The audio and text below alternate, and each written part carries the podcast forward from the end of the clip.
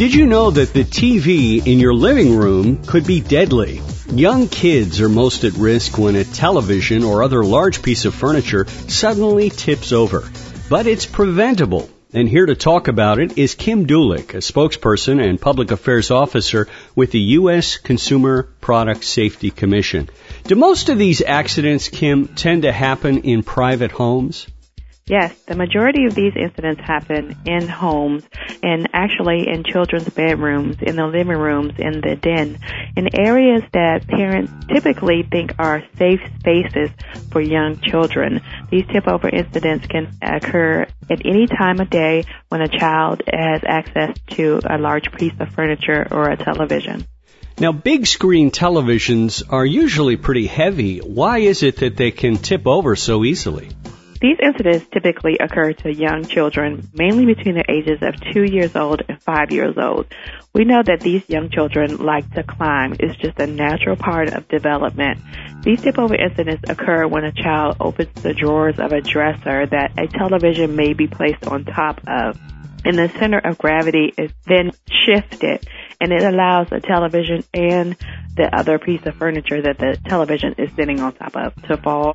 Our engineers have calculated the numbers and have discovered that televisions can fall with a force of up to 12,000 pounds. That is a great amount of force when you consider that these products are falling on top of children. And youngsters have been killed in these accidents, and reportedly thousands of children end up in the emergency rooms every year because of these accidents. What can listeners do to prevent these tragedies from happening in their homes? Actually, one child every 30 minutes is rushed to the emergency room, and one child dies every 2 weeks as a result of a TV or furniture tip-over incident. We want parents to know that these incidents are preventable. Tip-overs are preventable by either mounting televisions to the wall or anchoring them to the wall, and mounting the dresser or furniture item that's below the television, or just the large pieces of furniture in your home, mounting those items to the wall. You can find anti-tip devices, anchoring devices online for between $5 and $25, or you can find them in electronic stores or children's stores in the child-proofing areas of the stores. They're easy to install, and within 5 minutes, you can install these devices and eliminate that hazard from your home. And most televisions have mounting spaces on the back for these types of things, don't they? That's correct. New televisions come with pre-drilled holes on the back where you can just simply install the device. Any anchoring device sold in stores should be comparable to the televisions. You should be able to use those anchoring devices with the televisions and then mount it to the wall and eliminate that hazard. Kim, what can consumers do if they have one of the old-fashioned cathode ray tube type, real bulky televisions from the olden days? Is there a way to prevent those from falling too? This is a great question because we find that these older televisions are frequently moved into children's bedrooms, into the den, into other living areas where consumers typically think are safe spaces for children, and they usually are.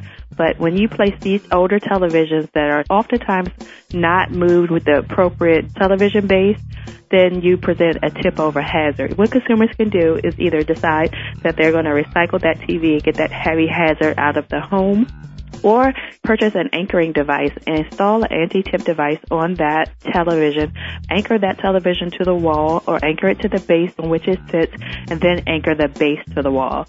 Make sure that both products are anchored to the wall, or the television is anchored to the base and the base to the wall. If you live in an area that might be prone to earthquakes, this would also be good because it would keep your furniture from tipping over in the event of that type of thing happening. Right. What we've learned is that on the West Coast and earthquake-prone areas that installing anti-tip devices is pretty commonplace. And so we want to encourage others to take this necessary step. It's quick, it's easy, and it's inexpensive, and it can save a life. Kim Dulick, spokesperson and public affairs officer with the U.S. Consumer Product Safety Commission. You can learn more about this at anchorit.gov. Kim, we want to thank you so much for joining us today. Thank you for having me. That'll do it for this edition of InfoTrack. To learn more about this or previous InfoTrack shows and guests, Visit us online at talkzone.com. Special thanks this week to InfoTrack reporters Lisa G. and Roy Mackey. Our executive producer is Randy Meyer, and I'm Chris Whitting. Internet services provided by Pair.com. InfoTrack is a weekly production of Syndication Networks of Chicago. Thanks for listening, and join us next time for another edition of InfoTrack.